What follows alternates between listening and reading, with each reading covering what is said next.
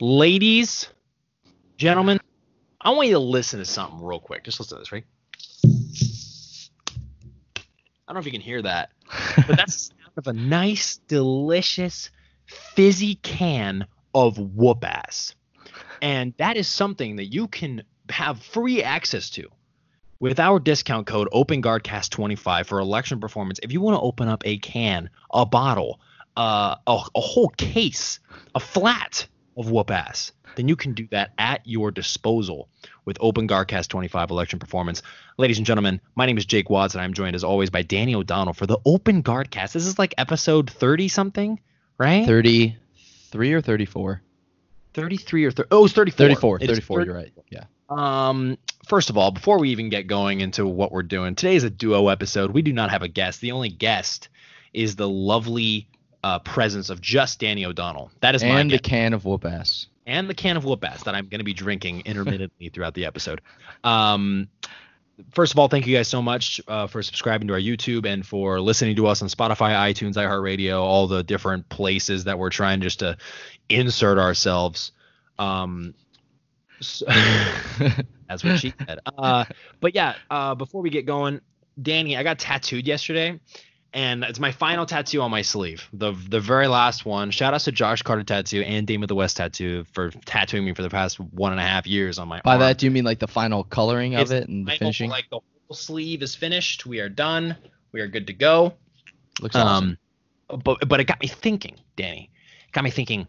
How many episodes of the Open Guard cast? And I put this on Instagram. I put this on my on my Instagram, just like kind of you know putting it out there, um, thinking about how many episodes do you think is going to take before it's okay, before I should get the Open Guard cast logo tattooed on my body? 100. What, man, but 100 is so soon. I was thinking 200 or like 250. 500. Like it's got to be a four. You think five?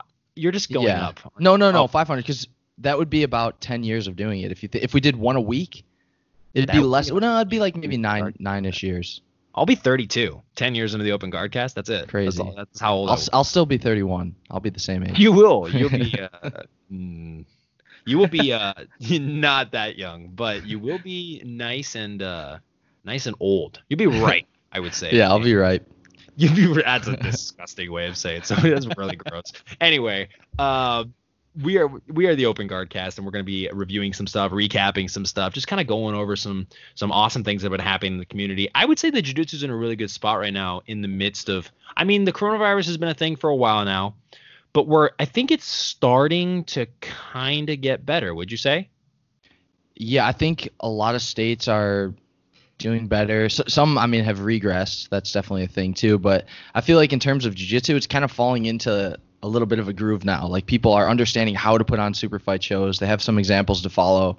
So now you're starting to see a few more pop up, and uh, I think this is just kind of going to be the landscape for the rest of 2020 for sure. Maybe into 2021 with you know mostly just super fights and stuff like that. But um, it was cool to see Spider have an event. It was cool um, to see BJJ Stars putting on an event next weekend.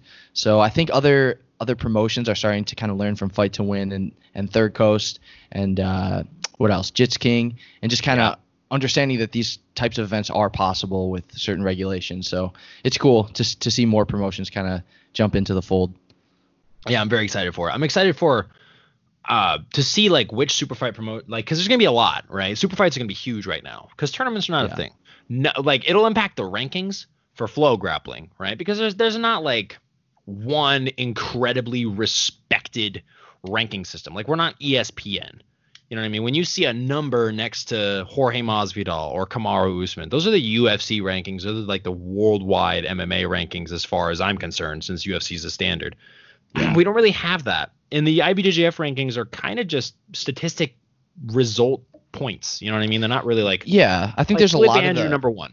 There's a lot of high level champions in the IBJJF who've won worlds at black belt who aren't like the number one ranked guys because they don't compete in as many IBJJF tournaments. Yeah. So it's it's definitely respectable. Obviously, if you have a lot of IBJJF points, that means Mhm. you know you've traveled, you've done well at all the tournaments you've competed in. But I, I wouldn't necessarily say that those are a reflection of the best people in the world. Always. sure. Maybe if you are, have but- the money, if you have the money to travel to an IBJJF tournament every weekend, every other weekend, you get third place in every tournament. And sometimes that's like, you know, four people divisions. You can still be ranked very, very high under the IBJJF criteria. That's my point. Is like you can Yeah. s- like you dude, if you have the money for it and you have the time for it and the patience for it, then you can get ranked high. The flow grappling rankings are like the first step into becoming better. You know what I mean? Like yeah. uh I hope that they meet for a panel. Like I was just gonna my- say my that. mic clipping, by the way.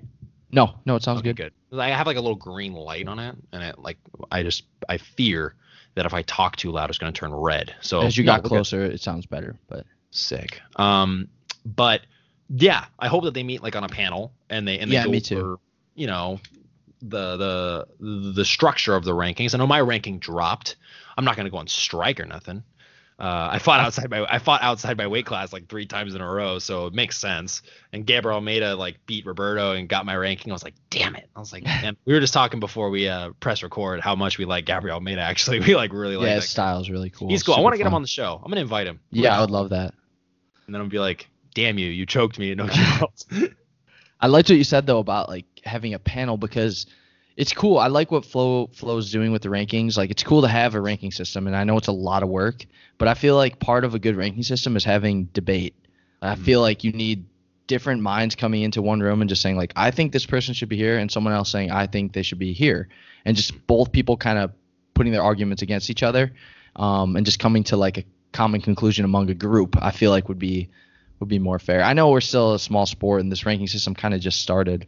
I mean, it can't be more than like a year and a half old or something like that, maybe less. But we just need to call Ricardo Amendolia and get be like, Ricardo, do you have time for like a six hour Skype call and make the first ever open guard cast rankings and see how many people yeah, what if we did that? What if we came up with our system and people we started? came up with our own ranking system and then every time we, that's down the line anyway that's that's that's so far removed right now this is a two-man operation all right I just felt like I had some ideas pop into my head too. Like each tournament gets like a, a multiplier, and then Yeah. where you play, you know. But yeah, Well, you, what what you guys listening don't know is that Danny and I will just like first of all, our text messages will sometimes start out with kind of like a, a raunchy hello, but uh, but we actually like an idea will pop into my head of like uh, it could be eleven at night, and I'll be like Danny, like I had this idea. I actually and- think that's really important for us to keep growing. Like, Oh, for sure. if you yeah. have any, even if it sounds stupid, like I'm Oh. sure I've had ret- like really bad ideas. I was gonna use a bad word.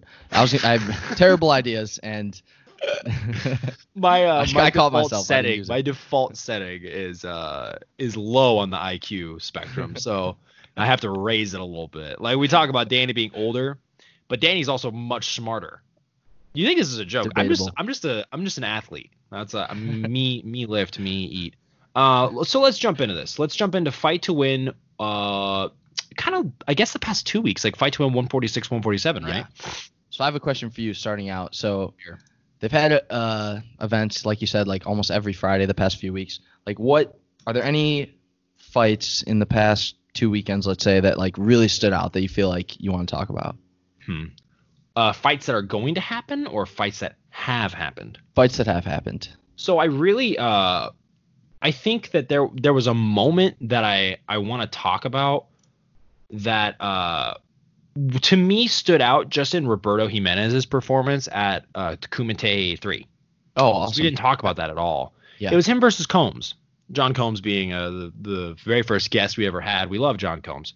But there was a moment in the fight where, and this is something that I feel like is the key that you have to watch with Roberto in Nogi. Uh, everybody kind of lets him get going from close guard. It's very interesting for me. Like, I feel like as a competitor, uh, and especially just you know i was raised to never like the whole idea and this is what i teach the kids in the kids class as well is to be first like the idea is man i don't want to let this guy get his game going i want him to con like if you if if we were both to race danny um regardless if you're faster than me or not or you're better than me at running or not if you said hey jake you can start a foot ahead i would always take that Every, like if you if that was part of the the the deal. So the way I think about jujitsu is, what if I can start in my position, right? That's why I sit guard, right? For I I have a little more confidence in my guard than I do my passing, especially at the start of a match. And with passing, you have to either take them down and end up in a position that you would like to fight from, or you're going to have to experience their guard pull and try to, uh, you know, maneuver your way into a position that's favorable for your pass. I think with guard pulling, if you're more of a guard player, you're able to set up your guard first. So that's how I like to play. I like to start in my position. It's something I did well versus Felipe Andrew, something that I did well versus uh, Ronaldo, even Roberto when we fought. But I noticed that when people fight Roberto in Nogi, it seems like he always gets to his closed guard. He's very good at getting there. But I feel like when people get there, there's not a lot of urgency to get out of there. There's not a lot of like, man, I don't want to be here. There's not a lot of, don't let Roberto get the close guard. So when Combs fought Roberto and he ended up standing up and Roberto stood up with a good body lock and and took the back, Combs was really close to the out of bound and he kind of just spun in a circle and got his back taken. And it was very awkward for me to watch because I was like, man, like I would I might roll or sit my butt down or do something uh, other than like spinning was just kind of weird. I don't know. It, was. It Do you was, think the, Combs- the moment was what the mo? Sorry, I don't mean to interrupt you, but the No, moment for me, it just showed me like I had like a moment. I was like, man, like everybody's letting Roberto get to his close guard. Everybody's letting him kind of get his game going, and that's something you cannot do with a fighter like Roberto. You know what I mean? Who's so active, so aggressive, so fast. Like he's always moving. You would think, man, I want to make this guy uncomfortable so he moves less. You know what I mean? Yeah, it, it kind of it makes a lot of sense. I feel like the guys who are really good at like the Berimbolos and the good transitions from bottom, like once they get one step ahead, everything builds until eventually they're on your back and they're like trying to choke you. Exactly. And For that- instance, go, go, go, go. I was just gonna say it just reminded me of the match with Ribamar and uh, Jonathan Alves. Like I felt like Hmm. Jonathan was like he didn't get super deep on all of his uh, Berimbolo transitions, but when he started to get deeper is when he started to have more success. Like he would get like he'd be able to invert, and Ribamar wouldn't shut him down, shut down that first step, and then he would start eventually, you know, coming up on top, getting into leg drags or getting into transitions where he was trying to get the twister hook, stuff like that. So it just Yeah. reminded me of, of what you said. And yeah, and the same point can be made in that, like about the Bolo fight. I think any fight where you have to be ahead of the other person, they have to be a step behind. The person defending that position has to be moving. Like you got, you can't stop. And um, if you see some of my most recent fights, I didn't follow that. I didn't even like practice what I'm preaching right now. Versus Gabriel Arges, for instance, I completely froze defending my back. I could have definitely been like, nope, like, okay, I lost the position, but for some reason I held onto a grip until literally my back was taken. And I was like, well, I don't know. And looking back on the film, me and Andre, my, my professor, are sitting back watching the film. And I'm like, why am I holding that grip the whole time? And he's like, that was, I was about to ask you the same thing, Jake. And uh, just kind of looking at other fighters who are very active right now. Um, by the way, congratulations, Roberto Cyborg, for winning that uh, Yeah, that was crazy. Oh, that wasn't Kumite three. Sorry, it was the one Or no, that was that was Kumite three that I was talking about prior. But Yeah. Four was won by Roberto or uh, Roberto Cyborg. Cy- oh yeah, huh? Duh. Yep. But they both won. Two Robertos won back to back. But um, I wasn't wrong. It turns out. But I, I I just noticed that you know the more active you let a fighter like Roberto be, the harder time you're gonna have. And uh, another fight that stood out to me, if if you want me to f- expand upon your question, was Felipe Andrew versus Lucas Barbosa. Yeah, Uh, absolutely. I remember the I don't know if it was the very last time they fought, but one time they fought prior to this match was um their match, I think it was Pan Am's or Worlds, where Felipe Andrew was doing very, very well, and Lucas Barbosa just saw an opportunity, took his back, and choked him. And it was very quick, very fast. And in this one, you can I think that that's the dynamic between these two grapplers is who's going to be more explosive and catch that submission. Uh, man, Felipe Andrew th- threw up this triangle that out of it, it looked it didn't look out of nowhere, but if you're watching the match and you're not like eyeballing it, it seemed like whoa, like triangle, holy crap. It was very very fast, and that to me made me realize something about the no-gi game. A lot of things happen and you need to get them a little bit more quickly than in the gi. And these may sound like, well, duh, there's no grips, but for me as a competitor and a coach and you know someone who does this podcast with you, it's like I'm constantly getting these reaffirmations in my head of things I already know, but maybe there's a little, you know, there's a little tidbit of information that comes along with it that is new. So it's not like I'm, you know, just now learning that holy crap, you need to be quicker in Nogi. It's just like it's a reaffirmation of something like, oh man, that really does prove the point. Like I really need to work on that in my own game. I really need to think harder about that to articulate it to my students. The, the list goes on of Yeah. reasons why it's important. And I feel like what, those reaffirmations kind of make things stick in your mind better too. Yeah, for sure. So, but yeah, we were talking before we started recording too about Felipe Andrew and just like how we like his style. Like he's always going for submissions. Um, maybe he doesn't play like the points game quite as I, I don't know. He, I'm sure he plays it really well, but he doesn't. He's not a super strategic like Mm. trying to win by points type of fighter. He's Yeah. going out there trying to submit you, and I think that's really cool. it was very like I didn't even register it until after the fight. I was like, man, like I just that's super cool. Like I just got a like a really good match with the guy who won the absolute division of Europeans. Like it made me very Yeah. very happy, particularly for my own confidence. Um, I don't talk about we we don't really talk about the mentality of uh of each other on the show ever, but it made me think because like I've confidence is something that uh, I feel like I've always struggled with. Um, which may not seem, you know, like if you look at my fights when I was brown belt, purple belt, and I was just a crazy kid, just throwing everything I could at people, and I still want to do that, but I would, uh, I, I've always like overthought everything in my life, almost to like a to an obsessive compulsive, um, extent. I can relate. Yeah, man, it's and, it, and like jujitsu, it affected me very, very much, and and it affects me even now. But uh, I feel like in in the fight with Felipe, I was very, very like sheltered. Like I, I I didn't do much, and with Hudson, the same thing. But with Hudson, it it turned out to be the necessary game plan with Hudson for me to win. Because if I were to, you know, go at him like he wanted to go at me, I was surely probably going to lose because that guy. I mean, you didn't, you never fought Hudson. Um, I pray that you don't. Uh, not because I don't think you can win, but because it's just rough. It's a rough fight, dude. Like I, we didn't. If you look back at the fight, we didn't even do anything really. Like it was a very, very slow, slow. Well, I think from like a layman's perspective, you could say that. But for sure. from- but what I meant you know. is I didn't feel like I did much in the fight. Like I felt like my whole fight was circling my legs in, but after the fight I was so sore because he's he's just that strong. And Mhm. just you know, going back to my to my point, I just feel like uh it was very very cool for me to to have that moment like man, yeah, I lost to Felipe Andrew, but I I I did good. I'm going in the right direction.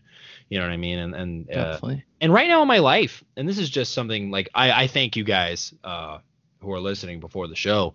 Like right now in my life, it's very important. Uh, like the next fight I have, uh, you know, Open Guard Cast is the official commentary team of BJJ Woodstock. Don't forget it. but uh, that is the next event. Is me and Matt Layton. And uh, uh, Matt Layton is a fantastic competitor as well. I'm very excited. I'm preparing for it.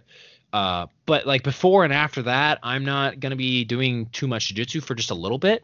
Uh, not like training. I'm gonna be training all the time and pr- working on myself. But like, it's interesting. For the longest time, I kind of just was, you know, living at home with my parents and just training all day. And I was a jiu-jitsu bum, and and I still, uh, I don't function like that. But like that's all I did. I just did jiu-jitsu and I ate food and I played video games and it's like, dude, life is great.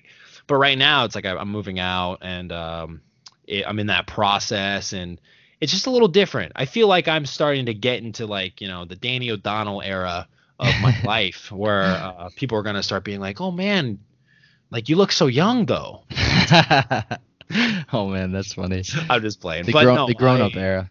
Yeah, I'm in the growing up era, and now it's like, okay, what do I do? Do I keep on training and and hammering away and and putting like the other things on the back burner, or do I con- or do I start to take charge and like, hey, let's build a financial future. Let's learn about everything I need to do off the mat that's gonna secure my time on the mat, rather than just spending as much time competing as possible. Which in my first year at black belt, uh, I probably would have still done, but this whole coronavirus thing happened, so now it makes me think like what if this happens again and I'm not ready for it? You know, what if this happens again and I have nothing and I'm just competing and then that gets taken away? I can't. Yeah, I, you know? I think that's one of the actually one of the benefits of the coronavirus is like it really got you thinking about your future and like definitely for me too, for everyone I feel like because things don't feel as secure. It feels like anything can just change on a dime. So like Yeah. I don't know, I, I don't feel like you have to um necessarily like choose between jujitsu and like building the type of life and type of financial future that you want. I think what it'll probably do for you is just make you pick your jujitsu battles like a little bit more cautiously. Like instead of just okay, I'm gonna compete every weekend in the month of September. You might pick a few tournaments or pick one tournament a month or you know one super fight a month where you feel like it's the ch- the kind of challenge that you want that's really gonna help you grow. And then that kind of gives you some time too to like work on yourself and you know, do all those other things that are going to get your head in the right place for when you actually do compete. For sure. And it's not like I'm choosing between jiu-jitsu because well, I'm blessed enough to have jiu-jitsu as my career. Yeah. Um, it's like right now I'm improving as a coach. I'm improving as a human being. Um, improving as a disciple. I'm I'm trying to provide myself with a future. And I think you're totally right. Like me in my head, sorry, me in my head, I really want to compete every single weekend. Like that'd be sick, dude. Can you imagine that? But just get to compete all the time. Be awesome. I'd Yeah. probably live like every Saturday. I would just eat a box of pizza. It'd be awesome. but um, I I agree, and I want to do that, and I want to compete all the time. I, I my goal with my first year at Black Belt was to get uh, at least 60 fights. That was like my goal. I was like, I want to get like 60 fights in my first year at Black Belt and just really push it. And then in like the first like four months or five months at Black Belt, I had like 30. So I was like, I can do this. Like the rest of the year, if I just knock out some tournaments, and then boom, COVID. So I'm sitting at like 25 wins, eight losses. Uh, but Which is awesome, by the way. That's a big it's okay. It's okay. I want to. I want to definitely have like 500 wins. I want to have like. I want to know. I'm. pfft, that's ridiculous. I, I want to have at least in my adult career. I want to have like 500 fights at adult. I want to have that. That'd be cool. So here's a question that I was actually thinking about when when we were talking about Cyborg. So he, I was talking with uh, Marcio about him yesterday. Actually, like he obviously had really good results when he was younger. He Mhm. was a good competitor. People knew who he was. But I think the better part of his career in terms of his results has been at a at a later age, Crazy, a more right? advanced age. Yeah, it's it's really crazy. I don't know if he's 40 yet, but he's either 39 or 40.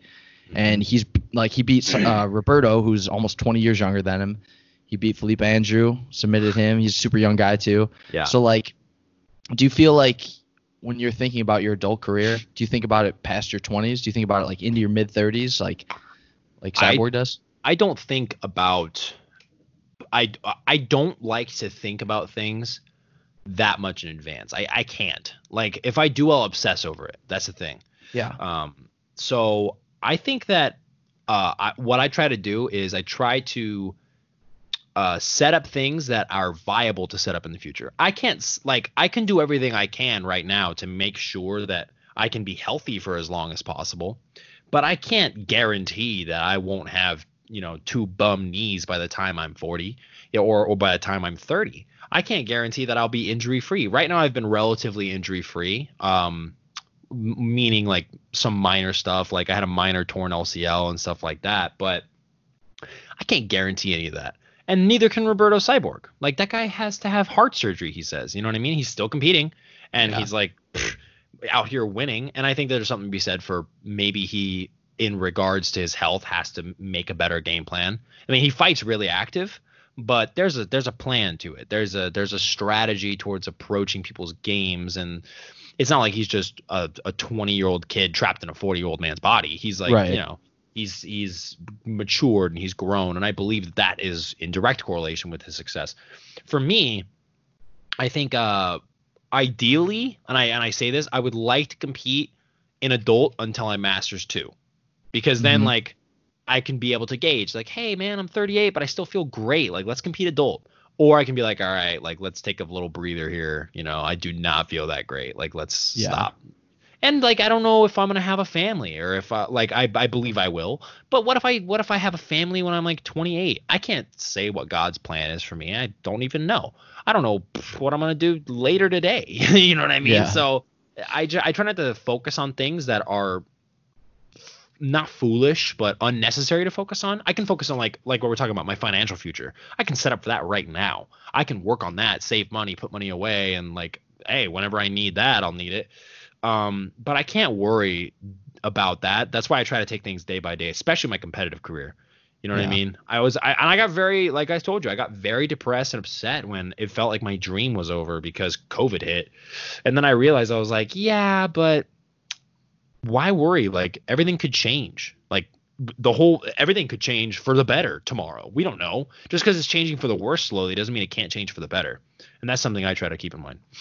Yeah, I think one thing that you kind of touched on that Marcio was was talking about yesterday is like Cyborg's results right now come from all the work that he's put in since he was a young man. Like Yeah. He since he got his black belt and probably well before that, he's been working and building up towards this point. So like he hasn't been one of those people who's taken a lot of breaks or like just focused on one tournament. Like he's been very consistent over the years and like he's definitely getting better and building upon everything that he laid the foundation for when he started jiu-jitsu. Yeah. And he's a Which pretty big cool. human being too, man. Yeah. I met him at Jits King. He's very nice. He didn't Super me, nice. but he recognized like I'm a I'm recognizable. You know what I mean? I'm like that guy Mhm. right now to these to the legends. I'm like I know this kid. You know what I mean? Like that kind of thing. But The he kid. uh I'm like oh yeah this American kid. Like I know him. but uh he was very kind. I was like man it's such you're such an inspiration because he is. Um.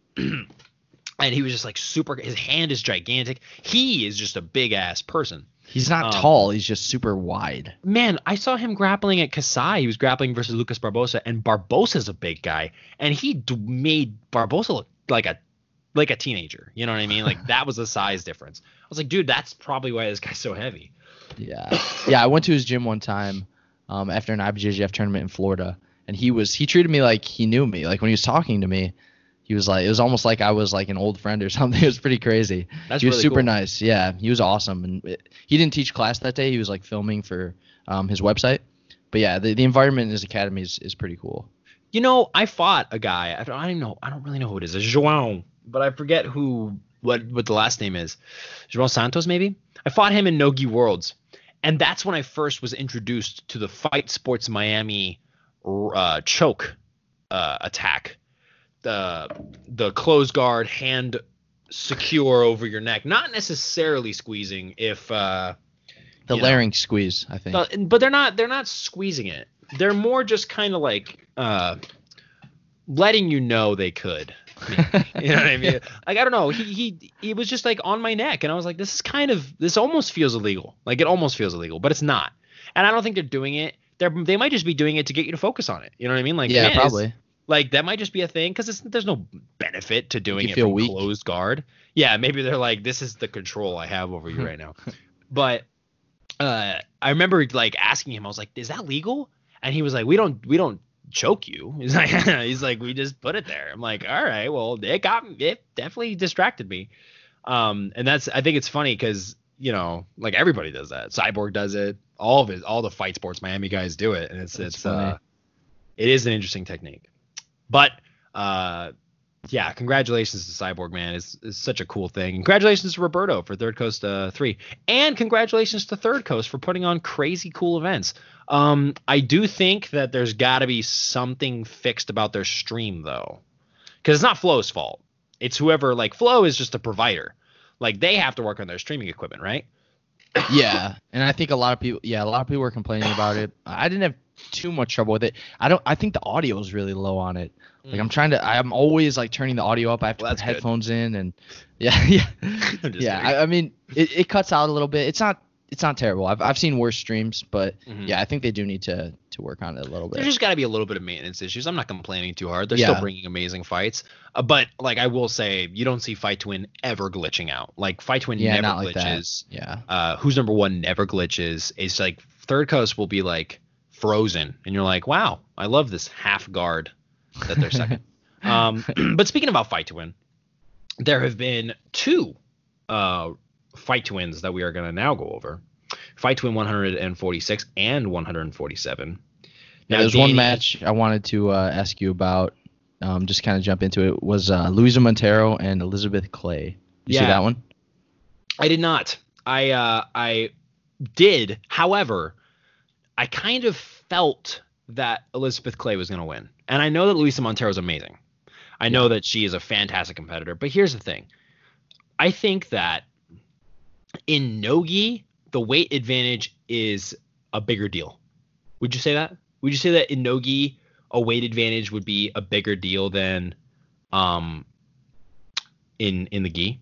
To be honest, I always felt the other way just because of the gi grips. I felt like if uh, a bigger, stronger person gets a gi grip on you and it's hard to break, they can kind of dominate the gripping exchanges. But I'm interested to hear why you think that. Well, let's uh, let's look at this. Like, what kind of control do you need in the gi versus no gi? Right? You can use the gi with like spider hooks with a del- with a good um De La Riva, grips on the pants, lasso, lapel guard. Those are all viable tools for preventing a big guy to get off you, right? Felipe Yeah. Andrew, for it. Let's look at the fight with Felipe Andrew that I had. I, I used collar and sleeve. You know what I mean? Like the whole fight. That is like I'm not gonna get stacked unless I mess up, and he's not gonna push my feet to the ground. So those are two things that he can do to apply weight to me. and then uh, let's look at a fight like I don't know, let, uh, Cyborg, right? Fighting Roberto. Cyborg is much heavier, much stronger than Roberto, right? Yeah. Maybe not much stronger than Roberto because Roberto's pretty strong, but much heavier. You know, a bigger force Yeah. and he's able to put weight, put weight, put weight. And I just think that you know, 10 pounds isn't a lot, but if it's 10 pounds in the right way, then it's different. 10 pounds of muscle is much much different than like if I'm if I'm fighting a someone that might be my strength but 20 pounds heavier, right? Just due to a different kind of body physique. I don't want to uh, get too far into it because that's kind of a, a weird example, but I think that 10 pounds can be a bigger deal in nogi just based on the control that you have. You know So what I mean? yeah, so what you're saying is basically you have more tools in the gi to keep someone's weight off you that aren't available in no gi. So you can, Yeah. fe- if someone knows how to apply their weight correctly on top in the gi or in nogi, excuse me, um, you're gonna feel that more, and you won't have as many options to keep them off you. Yeah, you have a lot more right? ways. You have a, mo- a lot more ways to make the weight matter less. Than That makes sense. gi. I think. I think. s- I think a lot because la- let's think about lasso. Lasso's really hard to to pass sometimes. You know what I mean? Yeah, and if you do the Ronaldo thing where you throw lasso and lapel at the same time, like I'm not gonna pass. Like, yeah, that's But you can't. You can't do anything to me, but I can't do anything to you either. right. Do you do you feel that um, the weight discrepancy is more important based on individual styles? Like, let's say there's a style matchup where um, I don't know, someone has like a really good lasso, for example, in the gi, and then the person on top is really good at passing in a certain way with the gi. Like, do, do you kind of get what I'm getting at? Like, the weight difference matters more depending on the individual competitor's styles. Yes. Well, that that's a lot of permutations we can go over though. You know what I mean? Yeah, yeah. like yeah, I, I think that um let's say the person on top likes to pass around more and the person on bottom likes to throw lasso and lapel right in the gi and the person on bottom is heavier the person on top might have a better chance of passing because lasso is just a little uh passing lasso caters itself towards like okay i'm circling on my lasso grip and then all of a sudden i break it and now it's time to go now it's time to pass like let's go if the person on top is heavy and their game is like super pressure and the person on bottom is lighter, they're going to need those tools a little bit more than the person who is counteracting that. You know what I mean? Yeah, that makes sense. And I think that, that kind of brings me to another question. Um, how do you feel like the size difference played into Luiza versus Elizabeth Clay? Well, I think Louis. Okay, I didn't see the full match, right? But the, here was my prediction, and I, I said that before. I didn't. I didn't uh, see the match. I do want you to talk about the match. Mhm. but just giving let's let's do a little game here. I predict that Elizabeth Clay put a little bit of pressure, and I know she won by heel hook, right? Yeah. Uh, let me ask you: Did she get it from on bottom or on top? Did she On set bottom. it up? Okay, she set it up from on bottom. Uh, here, tell me about the fight. Tell me about the fight before you. So I, I was I was watching uh, some of their interviews before the fight because this one was like really interesting to me because Louise has been a black belt for ten years. She's been a black belt for longer than Elizabeth's been Wow. training, which is insane. Yeah, it's crazy. Um, so Elizabeth was kind of talking to uh, I think it was Michael Sears before the match or one of the flow grappling guys, uh, just saying how her strategy she felt like she was gonna get a heel hook. She felt like her preferred rule set is no time limit, uh, submit or submission only and maybe not submission only, but like fight to win rules, no gi. Like she likes submission only style rule set, no gi. That's her preferred rule set. And Okay. is obviously like an IBJJF person. So basically going into it, we kind of knew that Elizabeth was going to pull guard and just try to heel hook Luiza. And Luiza, so she pulls guard right away. Luiza uh, had Gustavo with her, coaching her, and she looked like she was trying to do like some of his style of passing. Like she was really uh, stepping really deep into Elizabeth's guard. Like she almost got a few knee cuts. Just looked like Elizabeth had a, a really good understanding of like how to defend and how to push her away. Hmm. And then eventually she just got under her hips, got in on the leg, and just put a heel hook on that Luiza couldn't get out of, and she tapped. So I just feel like it was kind of like uh, Luiza wasn't like she was engaging. She wasn't fighting. She wasn't fighting a heel hook specialist the way a lot of people do, where they just try to like disengage and keep their legs away. Like she drove her legs right through the middle of Elizabeth's guard, so she Okay. was like playing that game. So it was it was pretty interesting. Um, but yeah, I was pretty surprised with how it ended. I thought Luiza was gonna be able to pass and use her experience to win. No, I, I'm uh, uh so I'm watching the fight as you're as you're talking right now, and so here we see uh kind of a different thing, right? Like I think that being the being the heavier person, right? The conventional wisdom is to put your pressure on top and to and to do everything I said before, right? Yeah. And I used some wacky examples there, but this is the beauty of jiu-jitsu, right? Elizabeth Clay, bigger competitor. Uh, So the fight was at advantage. 155. Would you say at- so? is about 145. You would say? She's got to be about 145. She fights. If lightweight, She's giving I up believe. weight. If she's giving up 10 Yeah. pounds, and that's the weight bracket, I would say that. Um, then that's the weight. but uh, Elizabeth gives herself kind of a buffer by by pulling guard. If she's confident in her guard, then you also can play into like the idea that okay, I'm strong enough to prevent guard passes. That's another thing too that you can look at. I think in no gi, uh, especially with with heel hook rule set though, I mean she was you're right. She was totally just coming forward and and just being aggressive.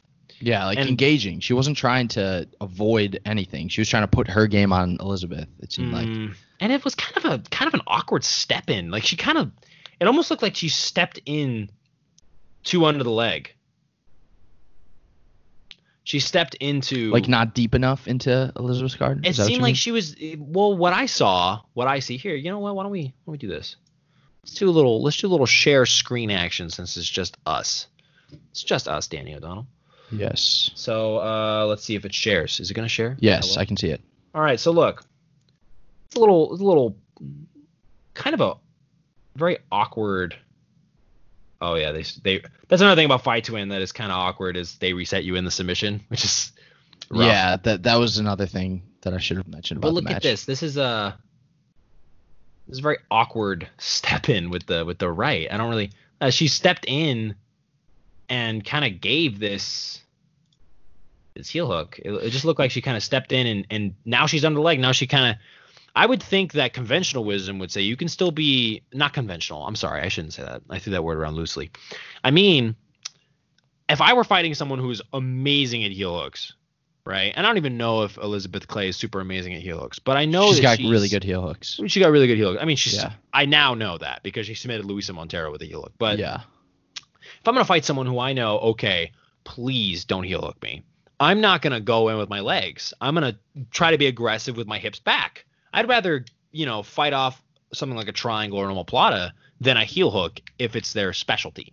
So it just seemed like kind of a like I don't know, maybe a moment of uh, misplaced creativity by by Monteiro in that in that position because even then like her her foot is elevated at this point. I would think push the feet down and throw this leg back here.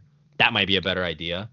Uh, but she kind of tried to peel the legs off. It seemed like she was already behind. Like, man, I would try to like she's in a prime position. Her legs are are reaped, but they're not in a good position to submit. It seems like this was just a little bit of Like a like 50-50 not, not enough position. initiative to maybe not enough initiative that's a bad word um like you need to go like you need to push these feet down and step over and try to pass from this position that's what i would do oh, that's what i would do from here because now she look she falls and there's a lot of torque on the on the heel at this point and now she just has to roll and it's already hurting you can see it on her face it's already hurting i just think that it's um in that position i wouldn't have stepped in yeah, it was I, when you said that it just because it was kind of the opposite of what she was doing the rest of the match. She was Yeah. stepping in between her legs, and in that transition, she stepped to the outside and gave Elizabeth that inside foot position that Yeah. she needed to to really uh, get the the leg entanglement and the heel hook set up.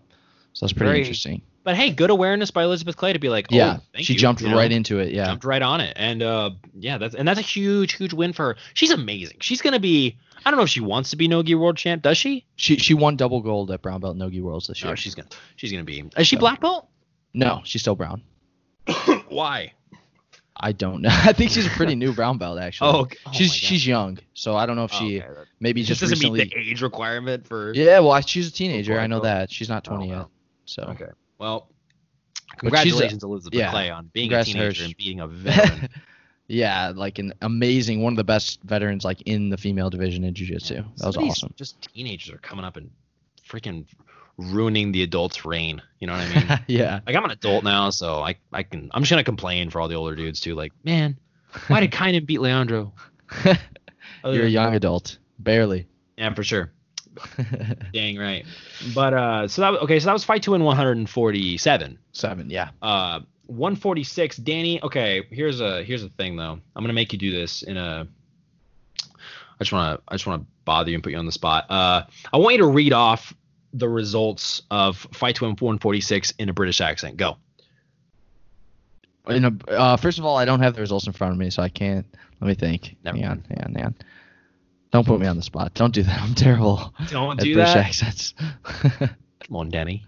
Edwin knows me, but no, I'm just kidding.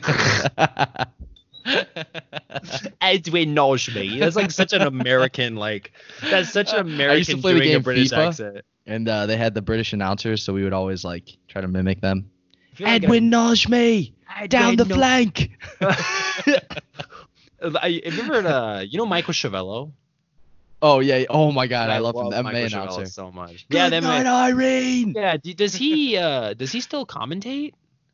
I don't know. I know honestly, I know he had a lot of like severe mental health issues. So he was he, he spoke about those pretty openly. So I think his career kind of had like kind of a lot of ups and downs where he was really into the scene and then he kind of took took a few steps away. Um, but he was awesome. I used to love watching the interviews. Uh, he had like a series, I forget what they were called, but he would do one-on-one interviews with like some legends in MMA. It was awesome. Wait a wait a minute. Wait a second. I gotta I gotta look at uh Michael Oh, sorry. No, no, no, no, no. Never mind. Sorry. I, I, I had a moment of uh, my brain farted. Um, no, but Michael Schiavello anyway. Uh, Michael Schiavello. I like how he, he would always have like a punchline. Like he'd be like, Yeah. he's got more punch than a high school pram, or like, uh, he's taking more leather to the face than a patron at the Blue Oyster Bar. It's like, man, it's such. Why are you saying obscure references? You know, yeah, it was more awesome. he's got more kick than a handgun or something like that. Like it's, It was it's so much.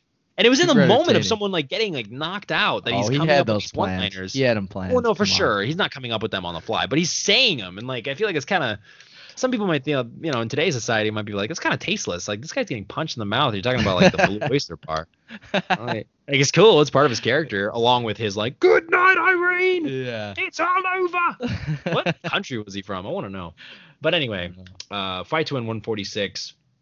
Uh, some standout. Lauren Sears. Wonder if she's related to Michael Sears. Uh, yeah, Edwin Najmi defeats Osvaldo Queixinho Moizinho. Did you did you see that match? Uh, uh, uh, he choked him, right? Najmi. Yes, he got a rear naked choke. Najmi rear naked It choked. was kind of like across the uh, across the job. It was pretty interesting because um, Queixinho pulled guard. Edwin was like putting together some some nice passing sequences. Almost got to his back, um, and then s- some people were were a little upset with the resets, but it was it was one of those ones where it was really hard to tell on video because in the second reset that led to the finish for Edwin, Edwin went to take his back, and it looked like Queixinho cleared one of the hooks, and you know how sometimes when someone clears the hook, you can kind of reset the position and put the hook back in. It looked like that space wasn't available for Edwin because they would have gone off the mat. So it was kind of Oh. hard to tell if Queixinho was going to escape or if Edwin was going to reset the back and uh, and put his other hook back in. And he had like a rear naked choke basically on at that point, and they just gave it back to him. So I know Queixinho wasn't too happy with the reset, and Edwin was saying like, "No, I had the rear naked choke. Like I would have." I would have tapped him if we wouldn't have been stopped. So it was, it was kind of hard to tell. Edwin looked really good. Um, he has been looking very good in this rule. yeah, and Queixinho has just been taking on everyone. I have like so much respect for him. Like he s- stepped up and fought Gary Tonon, which is a really tough match, and then he took Edwin right after that. So um, that's true. Yeah, he's props to Queixinho for always like putting it on the line like that. But and he hit Happy Feet versus AJ Agazarm. You see that? yeah, Dude, Happy Feet three. Starring Osvaldo Moizinho. That was so funny. I literally busted up laughing like live. I was watching it on my phone at my buddy's house, and I'm like, oh my god, did he just did he just do an Irish jig and then flying triangle? Into a flying triangle, yeah. Into a That's flying awesome. triangle. So funny. And so he fought. um, he fought amazing versus AJ. That was a great Oh, fight for Queixinho. And AJ's like, I feel like AJ, he's a lot better than a than a casual, not knowing a lot fan would give him credit for. I mean, he got second at ADCC. You know what And I he. Like, he won Nogi Worlds at Black and he won Nogi Worlds at So, like people talk a lot of shit about him, but he, he has. I mean, he brings He's it on really good. himself. It's like Dylan. He's got the Dylan Yeah. Dennis bug. You know what I mean? Him, uh, Dylan Dennis. They they just they're just you know they have McGregorisms that is dumb. But and but that's that all attention. Look at us talking about him. You know, all attention is good attention. Yeah. But um, uh, other than that, we got uh Andrew Wiltse defeating John Combs via split decision. No, no, yeah, no decision. Um, You have like a perfect British accent. Oh, thanks. Appreciate it. um, and yeah, that's pretty much the whole event. So no, but yeah. What'd you think of Andrew and John? Because that was I one we really were looking forward to since they were both guests on the show, and we really like both of them. And I knew Andrew was gonna win yeah, because Andrew's crazy. Like John is crazy, but John is like a nice kind of crazy. I'm just Yeah. kidding. No. Uh. So so here's my point. I think that the, it's a perfect matchup, right? For like beautiful matchup because they're both great wrestlers. They're both hard workers and they're both very active. But Andrew is more submission active than John Combs is. John Combs is very dangerous guillotining people. and he has other submissions too. But I think that in in against very very high level people, they know about his guillotine. So they will put him in positions and they will work their game around his guillotine. You know what I mean? It's what I should have done. Um, well, what I tried to do, uneffect, uh, without much effect. But I think Andrew, and Andrew's not only a good game planner because you know he he has beaten crazy good people um, already, but I just think that I, I just I saw it in my head. I was like, I think Andrew's gonna win. I didn't think Andrew was gonna submit him or anything like that, and I see now that he didn't. Um, but John Combs, I just didn't think was gonna have the ability to guillotine Andrew Wiltse. Yeah. I I, think see Andrew played a really good strategy in the beginning. He pulled guard and he was like in like a supine type position with like his back on the mat. Like he wasn't sitting up. And I feel like when people kind of sit up and and try to Right. get in on Combs's legs, like that's when he catches the front headlock and the guillotine. Like that's his A game and his bread and butter. So I think Andrew, I was really impressed with Andrew's guard. Like he did really good, really good guard retention. You could tell that he was like just picking his moment to sweep. Yeah. And then once he did, he was able to pass with his his patented knee cut that he's so good at Buzzsaw. the buzzsaw knee cut, and then he uh, mounted combs too. So I was really impressed with how Andrew played strategically, and I think he's been the buzzsaw, you know, at the lower belts. But I think once he starts facing like the really high level black belts that he's going to be facing soon, I think having that strategic um, knowledge and being able to game plan like that is really going to be a, a really good thing for him. Think so too. And I think that it's a it's a if anybody says Andrew Wiltse only passes, it's like a misconception. Or if Oh, they yeah, say that his you know, guard John is Combs doesn't have a guard, it's a misconception. Like these two Yeah. are very complete grapplers. Yeah. And um uh, yeah, man. I think Andrew Wil- and Andrew Wiltse's like a special kind of hungry competitor. Obviously his living conditions and and you know how he uh They've improved though. He has a shed now. how he well pfft, yeah it's great if i lived in a shed compared to the mat i might be happy too but it's also uh, it's he built the shed himself i don't even think he insulated it you know what i mean like he's not even insul- it's not even insulated um but that's beside the point the point is they're both very uh complete grapplers and andrew yeah i mean even seeing the legs up and the back on the mat I was, and i and i uh I thought to my head, I thought in my head, it's like, man, that sucks. Like, why didn't I do that? Why didn't I? Like, I'm confident in my guard, but why did I lean forward and give John Combs a guillotine? I even, I even remembered I went for a guillotine on John Combs. Like, how? Like, what did I think I was gonna catch him? Your guard is good when you're on your back like that too, flat. I've seen you do. And I don't know why I didn't do it. I can't. I, I'm telling you, dude. One day I'm gonna return to Nogi. One day I will take the gi off again. But I need, I, I need to, I need to just have a moment with my love, my, my. uh I need to have some years. Nah, I don't know about years. Some tournaments. you know what I mean? Yeah, if somebody, sure. but you know what's sad is like I'm such a whore for jujitsu that I would definitely if somebody called me and was like, "We go to Nogi super fight," I'd be like, "Andre, yeah, like I really want to. And you go, "Why?" And I'd be like, "Ah, I don't know. I just want to." Like, you gotta resist her, resist that vile temptress. Anyway, yeah. So that's That fight win. That was a great match. Yeah, and I think that was pretty much all the That was- matches that I wrote down that I wanted to cover. Yeah. Did you have any any other ones? I have BJJ Stars, which is up next. Let me finish Yeah. my bottle of whoop ass. While you're finishing your bottle of whoop ass, I wanted to talk just briefly about the Spyder Korea event. Yes, they had yes, uh, yes. a road to black belt, I believe it was called, and it was Mhm. under 65 kilograms. So the winner of that was Diego Sodre, which was really Yes. cool to see because he, he came. I was telling you before uh, we started recording, he came to my gym to Marcio Andre's Academy to train for like a month. Um, I think it was back in like September 2019, something like that. And the Yeah. kid is like a stud. He was beating the crap out of all of us. It was pretty Mhm. cool.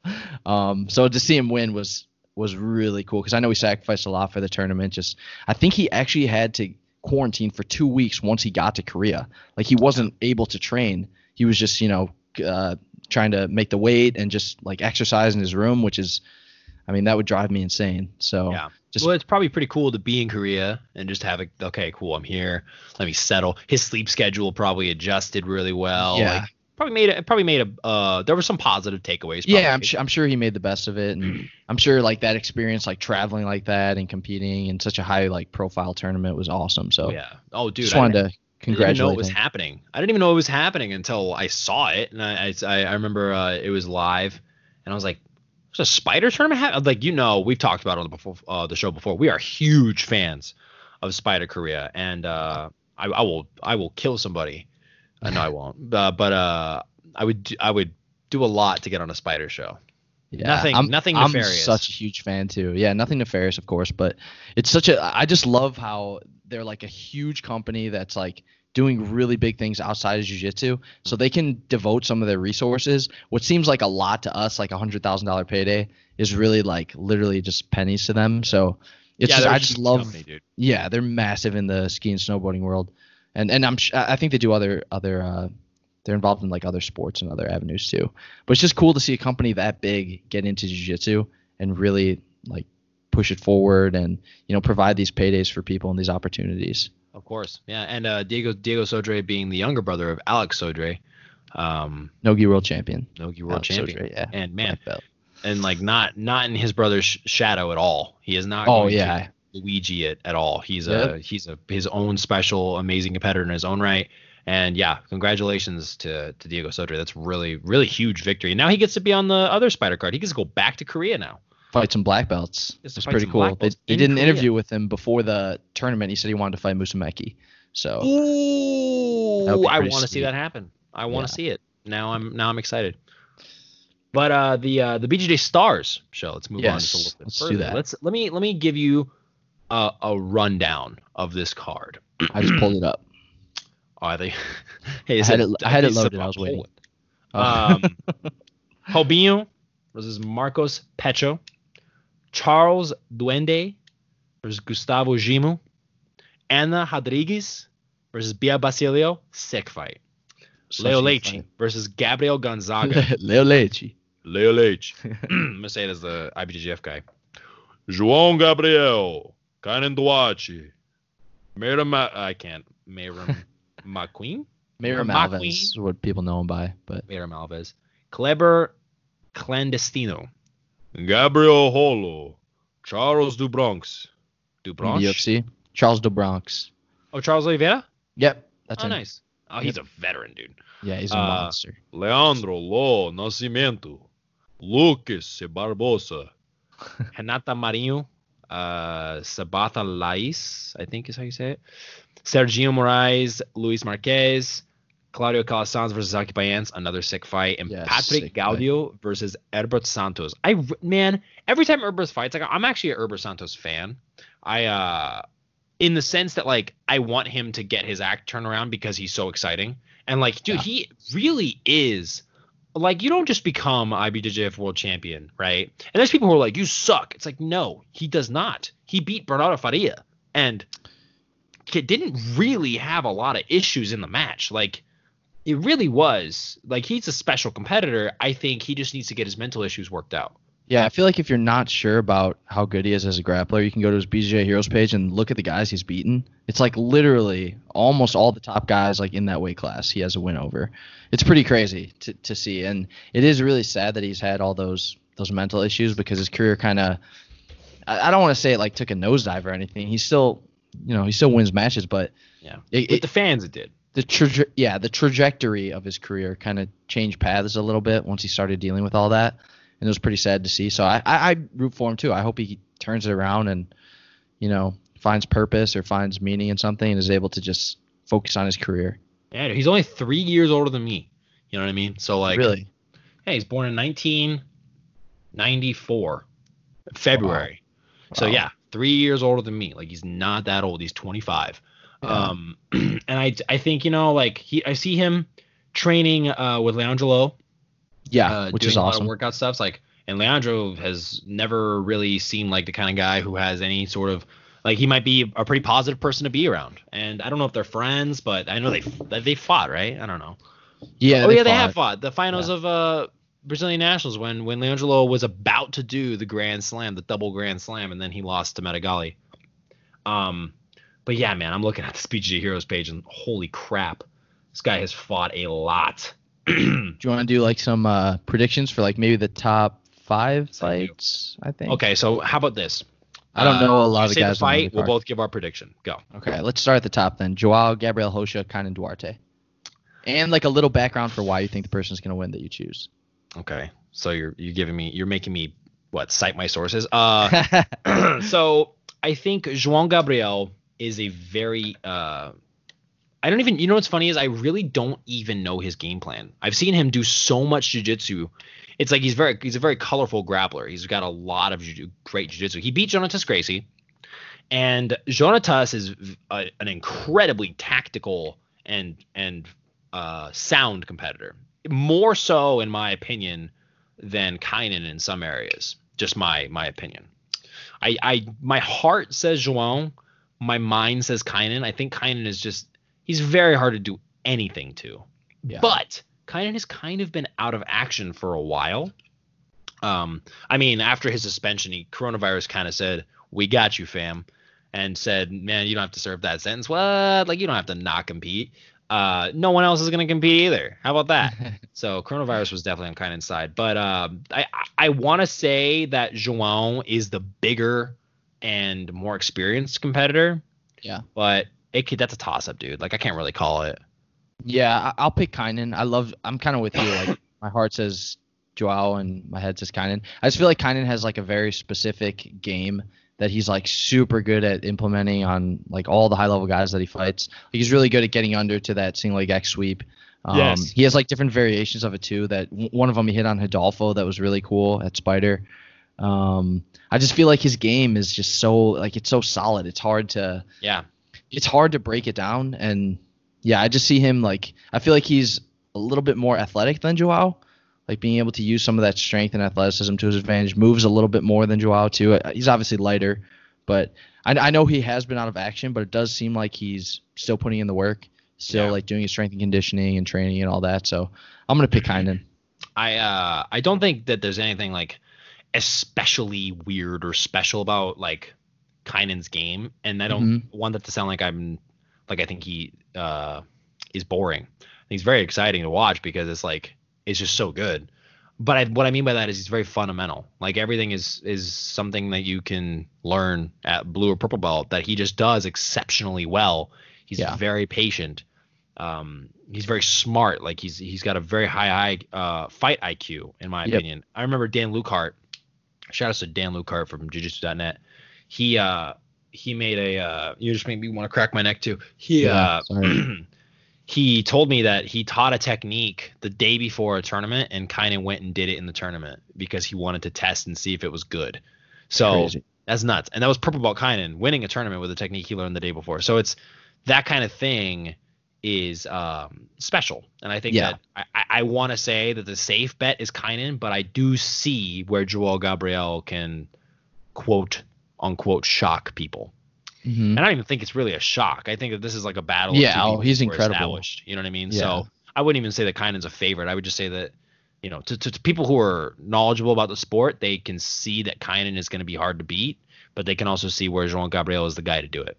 And Yeah. it should be noted, by the way, that this fight was originally going to be Felipe Pena versus João Gabriel. So Yeah, I think Felipe uh, broke his foot or broke his toe, something like yeah, that. and it's like disgusting. It looks like a bunion. So Yeah, it looks pretty bad. it looks pretty bad. It looks like a bad bunion, like Yeah.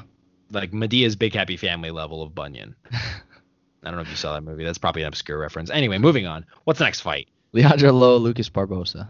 I oh, man, I, I yeah, this one this is another one where my head and my heart are going different directions. I think Leandro is going to take it. Do you? Awesome. I think he's going to take it. Um, I personally think that Hulk is. I mean, he's only getting better, probably. You know what I mean? Like he's still pretty young too. I don't know how old he is. Um, I think he's in his late 20s, maybe 27, 28. okay, so he's probably the same age as Leandro. I think Leandro's nearing 30. You know, I could probably look it up. But uh, I just think that Leandro Lo, man, like he's he's got to be setting up for some kind of comeback. I just feel it. Like I don't know what it is, but it, it just seems like he is still got so much jiu-jitsu left. That's what I feel. But I could be wrong. You know what I mean? I just like when he signed up for uh for medium heavy at Worlds, I was like, "Oh man, there's more to do." Like he he really he really thinks there's more to do, you know what I mean? And the last Yeah. time they fought, I believe that uh Leandro won. So, Do you know how long ago that was when they last fought? that was Pan Am's 2019. Oh wow, was it o- open class or was it in the weight class? It was in their weight. It what had to have been in their weight class. They're both medium heavy. Okay. Or maybe No, I think they fought heavy, both of them. Yeah, it might be. Let's look. Let's look. I know he. Oh, he lost to Keenan at uh the World Champion 2014. Let's see. Um, he. Where's Lucas Barbosa? Come on. So Leandro Lo is slightly older than me. Really? He's 32. He's 31. He was born May Oh. 11th, 1989. Okay. That's pretty cool. Yeah. No, he lost to Lucas Barbosa in the final by ref's decision. I take that back. Um, that was, yeah, he had beaten Hudson Mateos by referee decision. He beat Devhonte Johnson 2 to 0. He beat uh, Gustavo Batista 2 to 0. And he's really not the kind of guy that will, like, like destroy you, I don't feel like. Lucas? Yeah. I don't feel like he'll. No, no, no. Uh, Leandro. I don't feel Oh, like he's the kind okay. of guy that will usually like.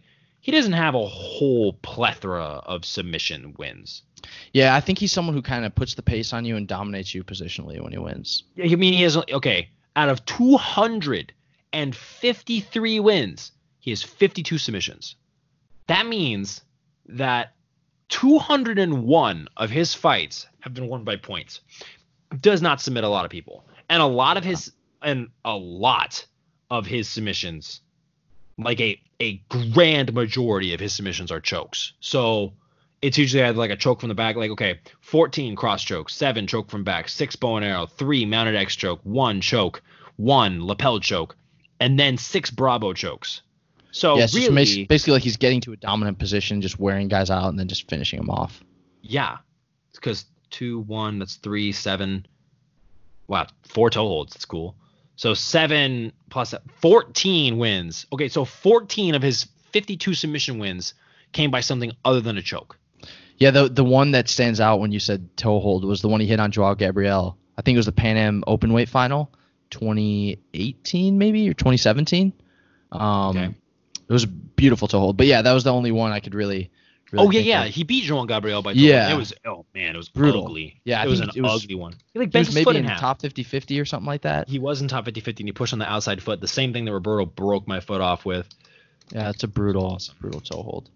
not not the uh not the vicious toll that I was caught in, but the one that Leandro did. Um yeah, dude, my goodness. And uh and I just think there's something to be said for, you know, Leandro has been world champion many, many more times than uh Yeah. Lucas Barbosa. I just think that uh I don't know. I, I think that Leandro's got it. I think that he's there's not a lot to be said for like the stylistic differences because Lucas is a very powerful, very forward, aggressive, very strong uh, fighter, and Leandro is more of like a get to your position and you know play the rules and be patient and don't do too many stupid things in the match kind of thing. You know what I mean? He wins a lot of fights by a close margin because he's very intelligent uh, on the mat. So we'll see. I don't know. It'll be interesting to see. I predict Leandro is going to win just based off of the experience factor. But I mean, Lucas beat him by decision last time they fought, so it could go either Yeah. way.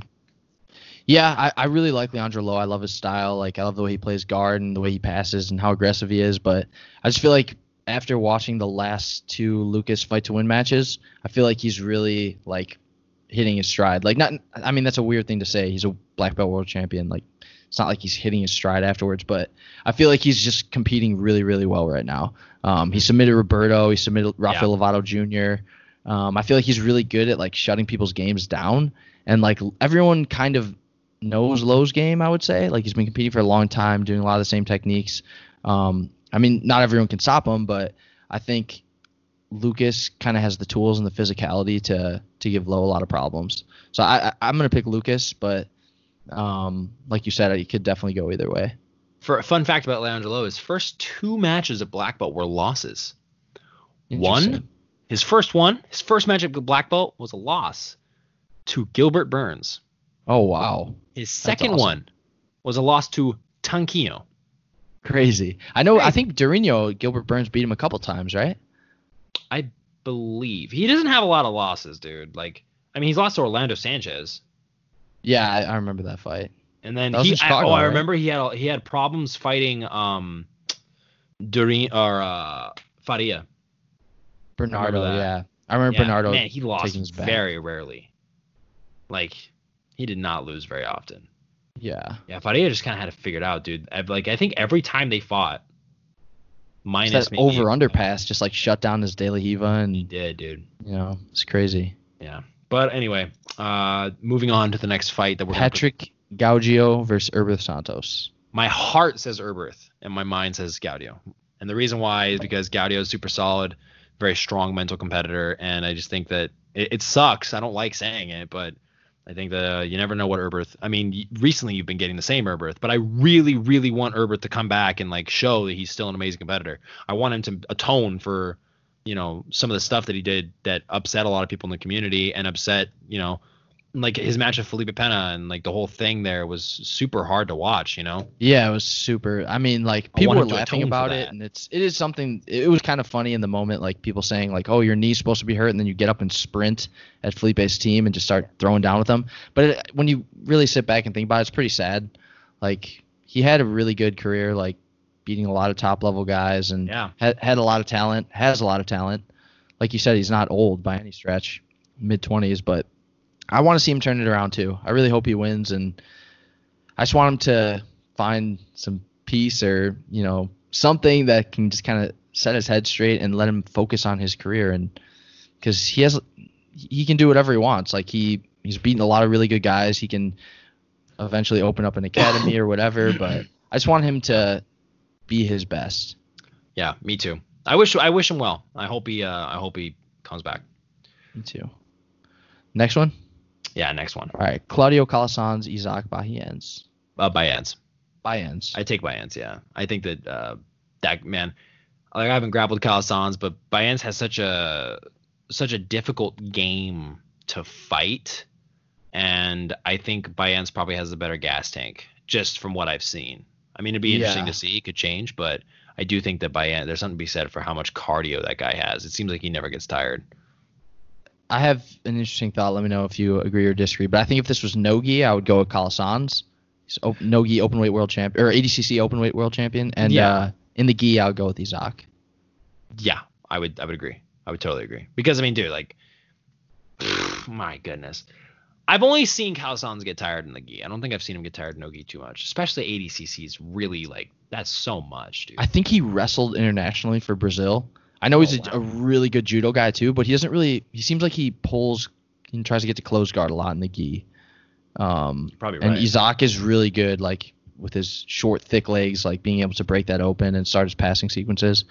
So yeah, I'm gonna go with Isaac too. He's one- he's won the worlds at, at black belt and in the gi, so I think he just has a little bit better gi credentials than Calasans.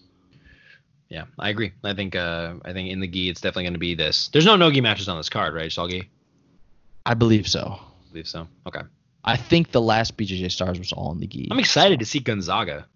That's gonna be cool. Oh yeah, yeah. I haven't. he, I uh, have not seen him compete since the UFC, so it's it's awesome. I know he's a black belt world champ, so Yeah, and he had some awesome fights in the UFC. Like everyone remembers the Cro Cop knockout that had that was blew my mind. I don't even know how old I was. How old was I? folded him. Oh man, UFC.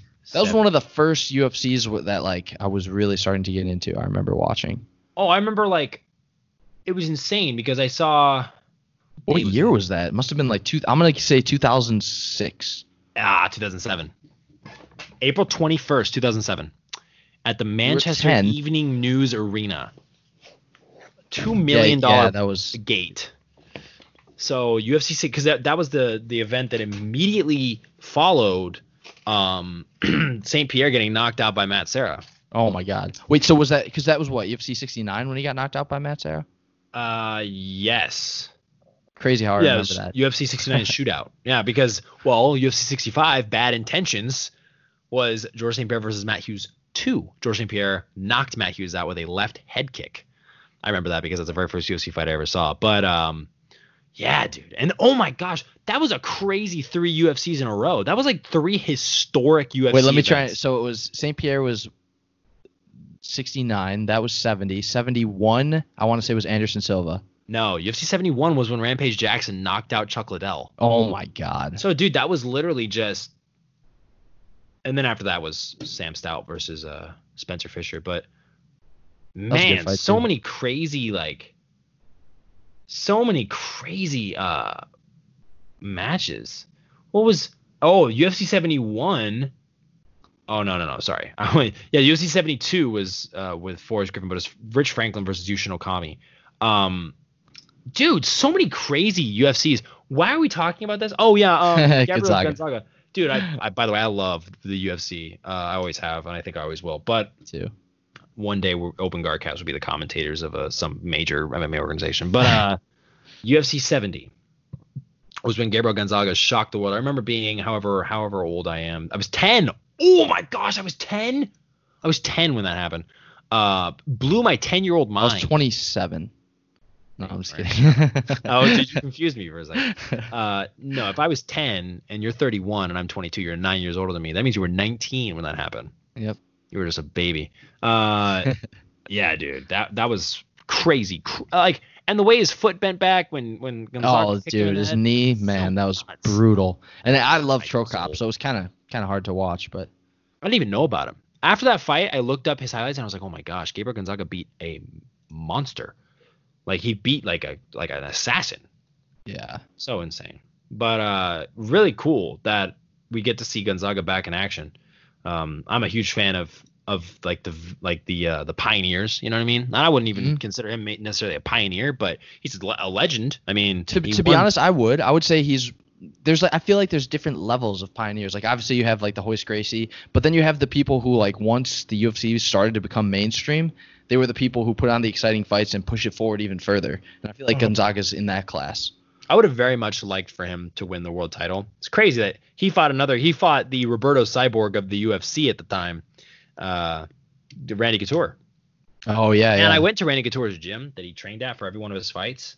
And uh, Vegas? he- in Vegas, yeah, Extreme Couture. I had a Pankration National Championship there. And dude, man, like that gym is gigantic. He has some of the he has a ring. Well, he has he has two rings that he that he trains fighters in. He has a UFC fight night sized ring and he has a UFC main event sized ring. And he would train in one of them depending on which one he was fighting in. So because they're different sizes. I didn't even know that. They're different sizes. yeah, and uh, he has a canvas. The canvas on the bottom of the ring is the canvas uh, from like a fight night that he fought at, and then the canvas from a championship that he won. That he was allowed to keep the canvas. And That's dude, like. I remember looking at it and being like, oh my god, this is a canvas that he fought like Tim Sylvia in. Like that's crazy. And uh, and like looking at it and being like, dude, that's like insane. Like I'm I'm essentially in the ring that he fought Tim Sylvia in. Really really cool to be able to like have a fight in the same ring that he did. Oh know? yeah, that's incredible. And I love how what they're doing too is bringing on some other UFC fighters. Like Sergio Moraes is on this. Charles Oliveira, Charles do Bronx Yes. Oliveira is on it. So Really cool, dude. It's gonna I'm be not cool super card. familiar. I'm familiar with uh, Charles Oliveira's opponent, but I'm not familiar with Gabriel Gonzaga or Sergio Moraes' opponents. Uh, Le- uh, Leonardo Lacey? Do I know him? I don't. Yeah, I know it sounded like I I don't. I know. I was like, Uh, wait, should I know him? I'm excited Maybe. for Anna Rodriguez versus Bia Basilio too. Anna's a killer. Uh, I remember Yeah. that Mika and Kylie, who are two um, former ju- ju- jujiteras, I would say. Yeah. I don't know. That uh, trained under my professor as well, fought her, or or one of them or the other one did, and uh, good matches. But Anna's Anna's very very tough. Yeah, Uh, she's really always tough. has been, and she's probably gonna be black world champion before we know it too. Um, I'm not as familiar with her game just because I really like watching Bianca Basilio in her footlock. I think it's something that I've tri- tried to watch a few times. I think Who's her judo that? is my favorite. The, Bianca my, Basilio? Her judo, yeah, is my favorite part of her game. Seeing her, like, I know it's like, yeah, everybody saw it, but like, man, when she judo through Tayane Porfirio, that, like, I couldn't even believe what I had just seen, and I was there. I was lucky enough to be there, like, watching, and I was like, did that just happen, like, in front of my face, you know? Because Yeah. it was just like the. the it, you just don't expect that, and she powered through it like she really believed it was gonna work. Like I did that one time and I hurt my neck. Like not that- I tried to do a drop seoi nage on a heavier competitor and I definitely hurt my neck and I couldn't grapple for two days. That's not even a lie. That was that's a true story. So ever since then I haven't done my very much judo. And then I talked with um, uh, Mr. Urban Kiernan, PhD, who is a uh, a judo black belt that trains under Andre at my academy. Very good friend of mine. And Great he's guy. like, why? Yeah, I love him. And he's like, why are you uh, doing drop seoi nages. It's like you are six foot three. Like you need to drop so much lower, and you need to have such a like your neck is For you, get- it's called the drop, drop, drop seoi nage. it's for me. It's the for me. It's the lay down seoi nage. Uh, yeah, but he's like, why don't you do uchimata? And man, I love uchimata now because it's just it feels like a throw that makes sense for my body. That's awesome. But overall, this this uh jiu-jitsu's in a good spot, like we said a little bit earlier. Uh BJJ Stars official. Shout outs to you guys for making a great event. Uh we are man, like like jiu-jitsu's in a great spot. It's really exciting. Um uh I guess now what do we do? We preview some stuff? Yeah. Um. Yeah, the only that- other thing that's coming up that's really on the calendar in the near future is the next fight to win. So that's Yes. being headlined by Max Jimenez and Victor Hugo, which is a really good fight. That's gonna be cool. I don't think uh, Victor Hugo is gonna lose for a while. I think he is on some crazy momentum right now, dude. Like that guy is so good, and he's doing a, a- just such a fantastic job.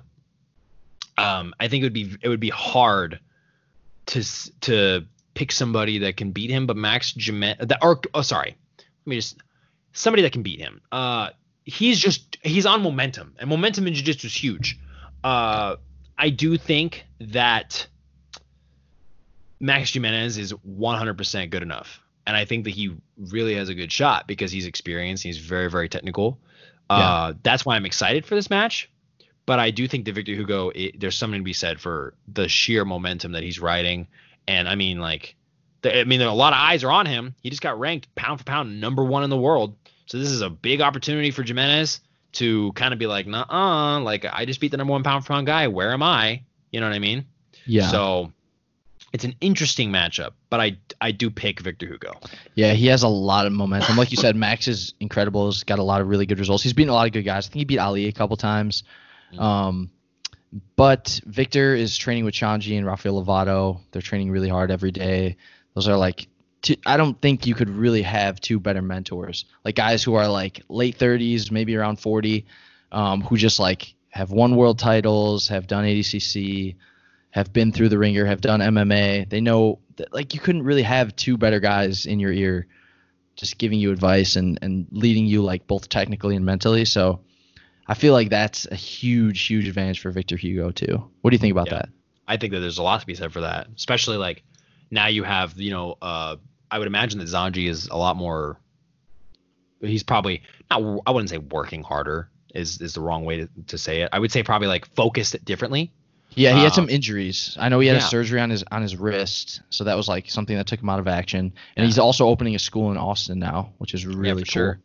Yeah. um having like you know the people like Lovato and uh and Xande not necessarily like training with every day but lending you advice and wisdom and you're able to work very hard. You're very motivated, and you've been around people who are trying to lift you up and motivate you. Is incredible. Like Victor's in a great spot right now. You know what I mean? Yeah, and uh, this is, kind of reminds me of something I talked to uh, my coach about um, not too long ago. He was just basically saying that like a lot of times, yes, your training partners, the people around you do matter, but the people in your ear, like the people who are telling you like you can be a champion, you can achieve this, those people are absolutely like integral to like high level athletes. Like pretty yeah. much everyone who's really good has someone who's they, they have people who are motivating them or maybe who have uh, have accomplished great things themselves who are telling them that like hey you can do this like you can you have the capability and just having yeah. someone believe in you is i feel like a really important thing too holding you accountable for your own mental health yeah exactly very big exactly. yeah very big at like for every athlete and i feel like that can make or break uh success it really can yeah. You know I feel I mean? like that's important, like just for life, like yeah, just exactly. having someone. We're talking about fighters. Talk about yeah. anybody who thinks that they're. If, if you're listening to this right now and you have been struggling or you think that maybe you are in a spot in your life where you feel insignificant, just know that you are not insignificant.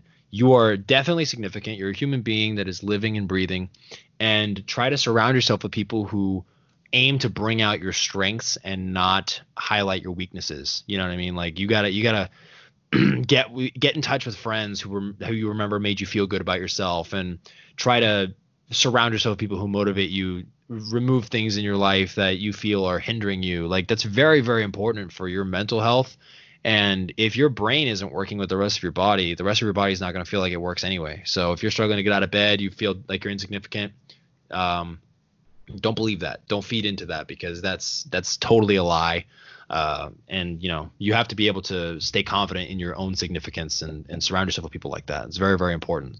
Definitely. Look at that inspirational open guard cast. Anyway, uh, what we're gonna do now is we're gonna preview a fight that, um, quite frankly, uh, I'm gonna be blunt and uh, we're gonna take a little tone shift here and be a little rude. Uh, I do not care uh, about Gordon Ryan versus Ronaldo Jr. And here's why. I think that if Gordon Ryan loses, he needs to take a break from social media and not go in public for a while. Um, I don't think he should lose to Ronaldo Jr. I, I, I think Ronaldo is definitely a competitor who is good enough to make an upset. But if we're talking no time limit, submission only rules against Gordon, Ronaldo's not the guy to do it, in my opinion. Now, I am perfectly okay with this coming back and biting me in the ass because I'm a guy sitting behind a desk fiddling with my mouse in front of a pop filter with a microphone. uh, it's very easy for me to talk. But I have also fought Ronaldo. Um, I think that Ronaldo is one of the most hardworking dudes in jiu-jitsu. Is a, like like the way he works hard is pretty inspiring. You can just look at a, him working and be like, "Dang, like I got to get to work," kind of thing. Um, Gordon is just a different animal in Nogi though, man. Like I don't know. Uh, I I just don't see Ronaldo. I don't see a world where Ronaldo makes this happen. That this is just my. I know it's like you know being a media guy, you shouldn't say stuff like that, but it's just my it's my my tired, raunchy opinion, and I want to hear your opinion too.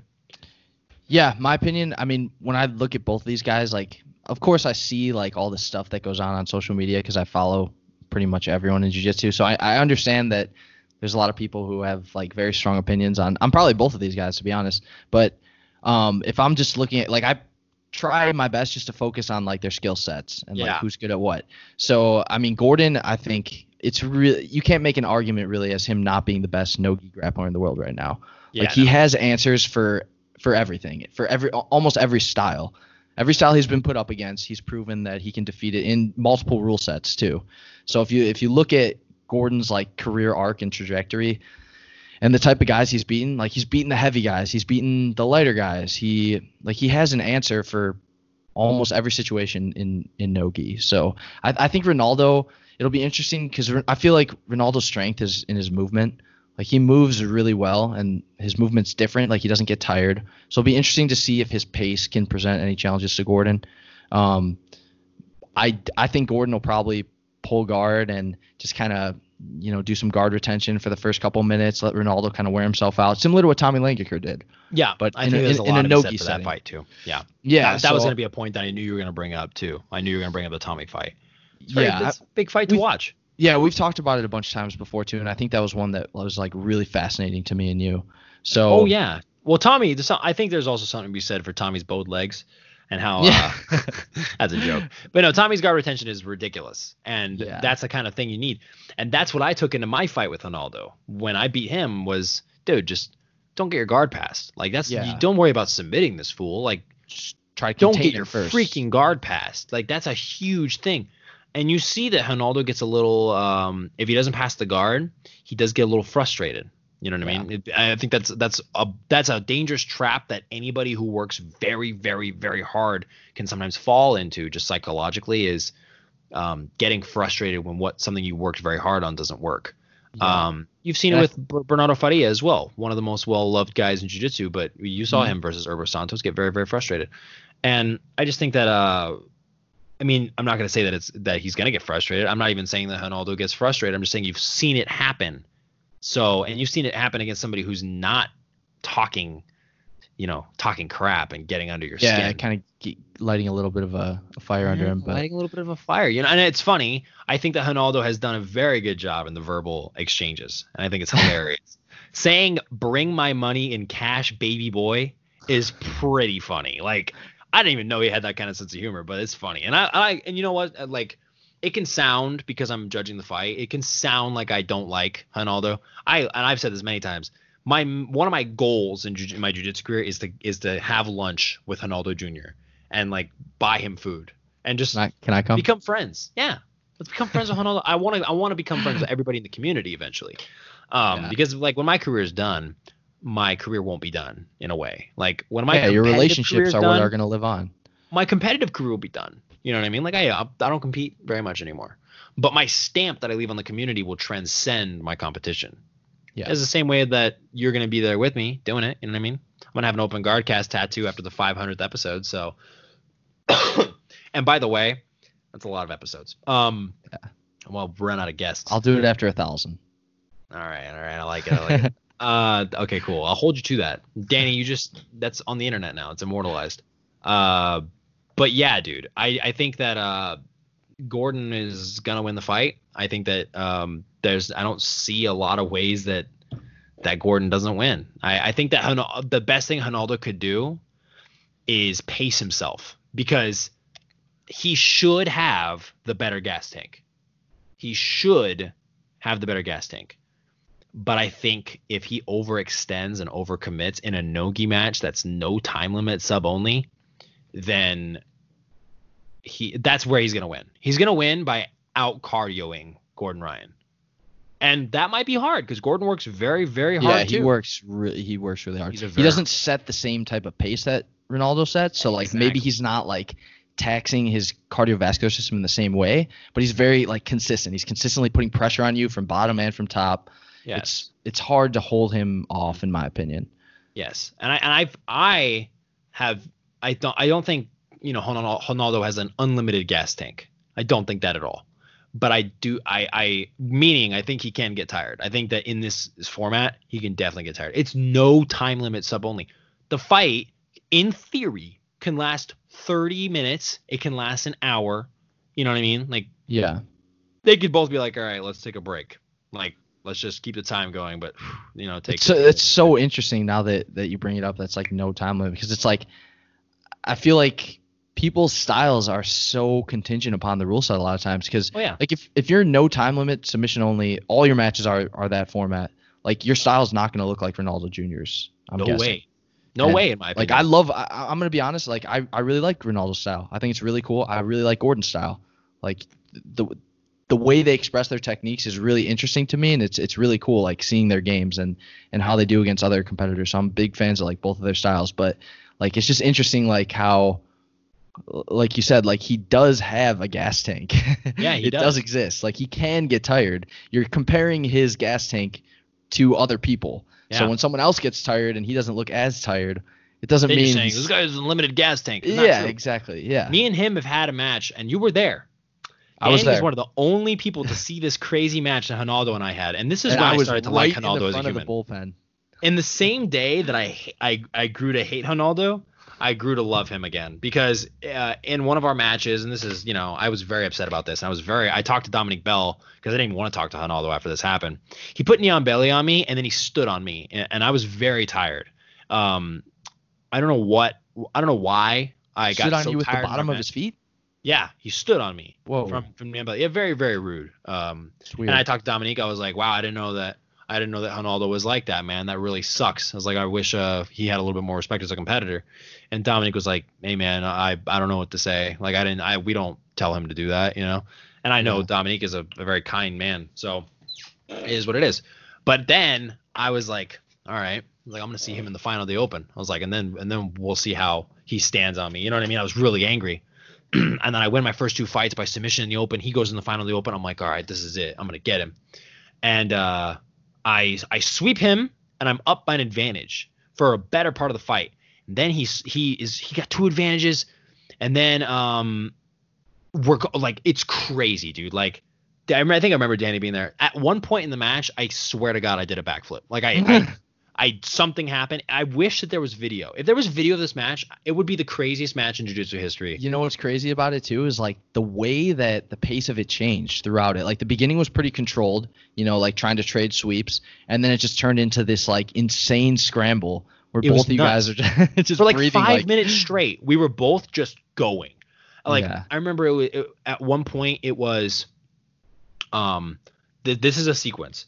I, I we we both pulled. I went for a footlock. He sat back. I came up for an advantage. I was under the leg. I went for a long step and he swept at the same time. So that's when I thought I did the backflip.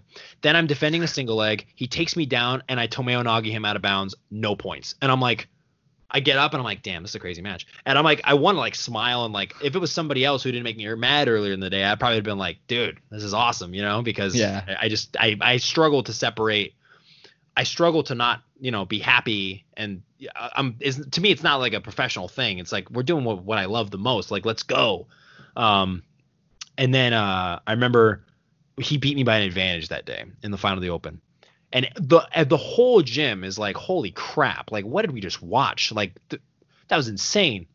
And it was I in a smaller gym, so it was kind of one of those things where like if a like really local- crazy match is going on, everyone pays attention. Yeah, it 'Cause was there weren't a ton really of cool. mats set up, maybe six or eight. if anybody had videoed that match, I would have lost my mind. I'm gonna try and find it. No, it's not on YouTube. It's not on Flow. Nothing. I can't find it. I have to ask people who were there. Like, do you have any video of it? Um, because dude, it was it was legitimately like 100% legitimately. It was the the craziest match I've ever had in jiu-jitsu. And I I uh Ronaldo after the fight, like me and him were both like hands on our knees, like spent. And I don't know where I got that cardio from. Like I was not I didn't have that much energy earlier in our in our previous fight. And it was not as intense of a fight. I think there's like the adrenaline just kicked in and I was feeling the I was feeling like the energy of the match and it pushed me. Like I was like, yeah, I can do this. I can I can keep up. and then uh and then it was just, you know, it was just a nuts match. And afterwards, I was like they were calling Ronaldo and he was really tired, like just like I was. And I slapped him on the back and I was like, "Do you want your gold medal or not?" And he just smiled and then we went. And uh and then I made him laugh. Did I tell you the story about how I made him laugh? Tell it again. I don't Okay, remember. So we were at the Long Beach Open, and it was right before he was about to fight, and he uh, he had a black gi on, and uh, and it ripped. And I was talking to a mat coordinator, and I was like, "You see, that's because he wasn't wearing a white gi." And I was like, just like joking, and it, that's not meant to sound like a racist thing because it wasn't. It was meant to be like a joke about you know traditional white gis and how white gis are cooler than black gis and blue gis, and uh, and then he just goes, uh, I was like, you see, a white gi wouldn't have ripped. Like, a, a white or blue gi wouldn't have ripped. Was a black gi. And then he, and then the ring coordinator starts laughing, and then Hodal turns to me, and he pulls out a white gi like as if it's like a sword. He's like, and he looks at me like a really like cheeky like, I got this one too. and then he just starts laughing, and I'm like, hey, see, he's got a white one, and then he just starts laughing, and uh, I was like, I made him laugh. Yes, we did it. I was like, everybody, we can go home. We finally did it. Do you remember talking to me in the bullpen after you fought him in that match? No, what what did I say? Okay, so uh, you walked in the bullpen and like, like you said, the the match looked like you had unlimited cardio too. You guys both looked like you were just literally on an assault bike for a month right before you fought, and uh, you were just dead. Like he was dead too. You guys were both just like laying on the ground, like so tired. It was it was crazy. It was like one of those times where you could tell that like you both put everything you had into the match. Oh, dude, I literally like, I struggled to stay awake on the drive home that night. yeah. I- I couldn't all your energy. Urban uh Urban Kieran, the man that is the judoka, was with me Yeah. that day. And he uh and he was like, dude, I can't even believe what I just watched. He's like that that is that that was like that felt like we were watching something important. Like that like I just saw something that I really need to remember. like like kind of like Yeah. you just saw a shooting star or something like that. And that's what it felt like to be a part of. And that was one of the moments, like I talked about confidence earlier. That was one of the moments where I realized, like, dude, this guy's the best brown belt in the world, and I just gave him that. Like, where am I? You know? Because Yeah. I always struggle with feeling like, you know, kind of, kind of insignificant or lack of confidence Yeah. in my own jujitsu. And it's, you know, like some people would be like, "Gosh, shut up!" Like, you know, that you're you're good black belt. And I believe I am, but there's just a lot of there's a lot of that, like, you know, self doubt that a lot of people deal with. And that was the fight, dude, where I was like, dude, like I love rocking out like that. Like if I have a fight like that. Like I love that kind of fight, like just a Yeah. back and forth, just of something the fans love. Like imagine if that video would have been on Flow or something. That'd have been like a crazy match. And we had a crazy match at Nogi Worlds too. Do you remember that? Oh yeah, that was insane. Dude, my I've gosh. watched that a bunch of times. So you know what's funny is I somebody came up to me and was like, dude, that was insane. I was like, you know what's funny is that's not even our craziest match. And I Yeah. always tell people, they're always like, dude, the Nogi Worlds match was sick. And I think I remember talking to Ronaldo and being like, yeah, that wasn't even our craziest match. And he didn't say anything because he's not a man. He's made a few words. But um, yeah, dude, just just really really cool. And uh, I'm very thankful for Ronaldo. I'm thankful for his career, but Yeah. I also think he's gonna lose to Gordon Ryan, and that's the main. Yeah, thing. I'm also thankful that he took this match. No one else really wanted it, and I think Gordon wanted to fight on the last Third Coast Grappling, but he couldn't get an opponent, so he did that charity match, which was really cool. I was I I really liked how he did that and donated the funds. Um, Yeah. But yeah, I I think uh, I'm thankful that Ronaldo took the match, and I always learn every time I watch Gordon and Ronaldo and high level guys, so I'm just grateful that I get to watch it. yeah, it's gonna be really cool. yeah. Man, that was a that was that was quite the episode, Danny O'Donnell. Yeah, we went uh, hour we went a 50 lot of different directions. So don't We did. if you have ADHD. or do Or do yeah, or do. do actually. listen. Probably you if should. you do or don't. Here's the thing about the open guard. yeah, if, you, if you do or you don't, just listen. yeah here's the thing we are young i have a i have a older gentleman and a younger gentleman with microphones right? I'm about to ba- by the way for those of you watching on youtube uh, i got this boom mic this this awesome boom mic here that uh danny danny first of all danny has sent me far too many gifts right? Like he's v- way too giving. Uh i hate it. It's just it's very very nice. And uh he gave me this microphone this this samsung microphone. And I was like, damn, like that's such a nice gift. Like, what am I gonna get Danny? And then um and then he bought uh, a great open guard cast polo, and now I have that. The open guard cast t-shirts were also Danny's brainchild. So I'm thinking like, why am I such a bad friend? Shut up. I'm just kidding. No, but uh, I'm gonna buy Danny this uh, another boom mic like this so we can have a professional setup. And then one day, what we're gonna do is we're gonna have an open guard cast studio where we're just gonna go record episodes instead of uh, being over Skype only. And it'd be, I think it'd be easier if we did that because then um, it could be us with a Skype guest rather than having like, you know, Yeah, I think the audio will be better from our end, and then Yeah, yeah, you yeah. know, just more consistency in the recording quality. and I think uh, we we might. This is just an idea. I'll I'll talk about it. Uh, so it's a surprise for everybody after we finish airing. But Danny, if you don't have anything else to add, I'm gonna do my uh, silly outro. No, let's do it. Ladies and gentlemen, Electrum Performance. Do you like getting thick? Do you like getting swole? Do you like squatting? Do you skip leg day? If you answered yes to one or all of those questions, well, not the leg, not the leg day question. That dumb. That started out really good, but then I thought if you skip leg day, you're a dummy. You're right? missing So seventy percent of their workout. You're missing. Why would you ignore seventy percent of an Electrum Performance workout? Um, guys, use our discount code OpenGuardCast25 uh, if you want to get thick, mean, swole, lean, like a freaking gargoyle that is on steroids. Like, do it. Be on Electrum Performance. It is sick. Actually, uh, shout outs to JT Little for using our discount code. Heck nice.